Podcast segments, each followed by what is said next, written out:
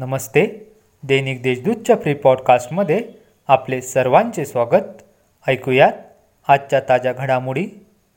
ओझर विमानतळावरून स्पाईस जेटच्या विमानाने बंगळुरू व हैदराबाद या दोन शहरांसाठी टेक ऑफ केले. या सेवेमुळे नाशिकसाठी एअर कनेक्टिव्हिटी अधिक सुलभ होणार आहे. सदन शेतकरी असूनही पी एम किसान सन्मान योजनेचे अनुदान लाटल्याप्रकरणी जिल्ह्यातील अकरा हजार शेतकऱ्यांना नोटिसा धाडण्यात आल्या होत्या. या शेतकऱ्यांकडून अनुदानाचे एक कोटी ऐंशी लाख रुपयाची रक्कम वसूल करण्यात आली आहे. पंजाबमधील किसान आंदोलनामुळे जिल्ह्याला रेशनचे धान्यच प्राप्त झाले नाही. दिवाळीत ऐनवेळी धान्य उपलब्ध झाल्याने अनेक रेशन लाभार्थी धान्यापासून अद्याप वंचित आहे.